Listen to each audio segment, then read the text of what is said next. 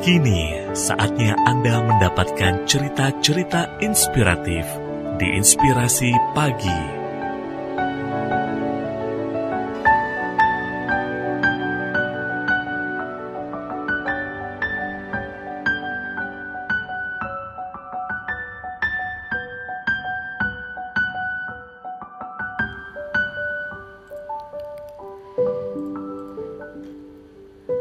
Ngapain kuliah kalau ujung-ujungnya cuma di dapur dan ngurus anak? Saya terlahir di sebuah desa kecil.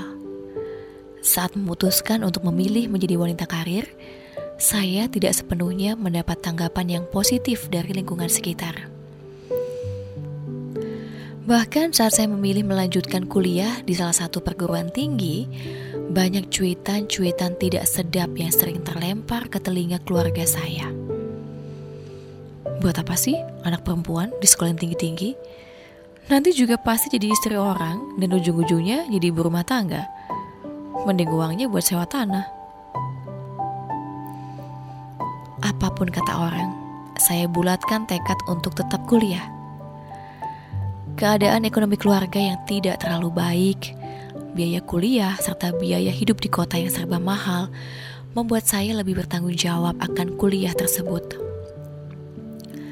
Banyak penyesuaian yang harus saya lakukan. Saat teman-teman yang lain traveling, nonton, nongkrong-nongkrong di kafe, saya cuma bisa belajar, belajar, belajar. Karena saya memang harus menahan diri. Saya sampai dijuluki anak cupu aneh. Itu saya anggap lelucon saja.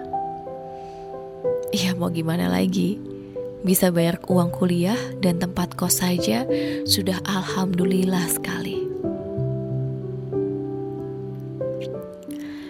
Selain belajar, kesempatan kompetisi sering saya ikuti dan mengambil pengalaman magang kerja di tiap libur kuliah. Semua selalu saya manfaatkan dengan baik. Sampai akhirnya, saya bisa mendapat gelar sarjana hanya dalam waktu tiga setengah tahun kuliah dan I P K cum laude. Alhamdulillah.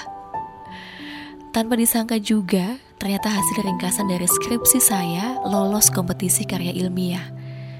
Saya bisa menikmati perjalanan keluar kota. Biaya akomodasi bisa diajukan ke kampus termasuk tiket pesawat dan biaya hotel.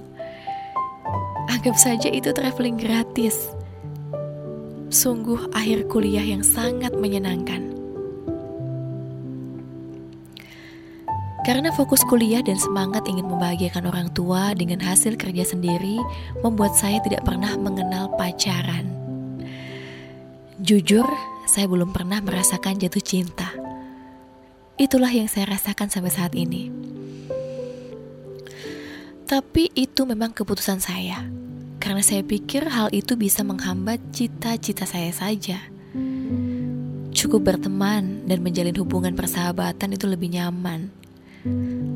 Saya yakin, Tuhan pasti sudah menyiapkan jodoh terbaik di waktu yang tepat nanti. Masa kuliah akhirnya berhasil terlewati. Kini saya bekerja di salah satu perusahaan manufaktur. Memang sih bukan perusahaan besar dan bergengsi, tapi saya senang bisa bekerja di bidang yang saya minati. Malah di sini saya banyak mendapat ilmu baru dari para senior.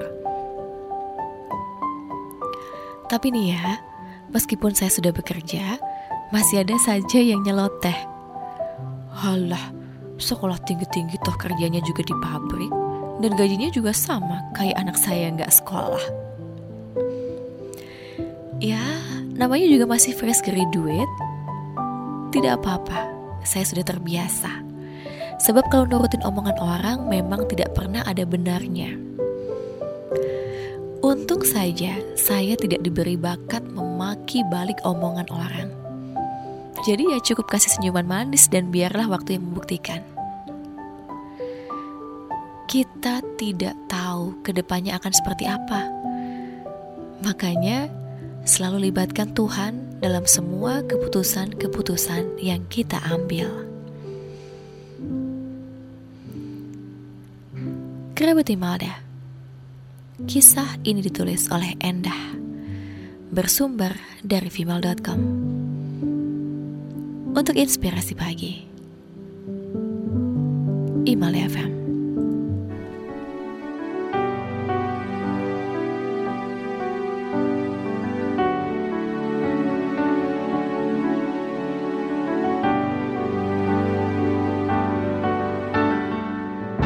Satu cerita penuh inspirasi baru saja Anda dengarkan. Dapatkan cerita yang lain melalui podcast Inspirasi Pagi Imal dot f m yang tersedia di Spotify.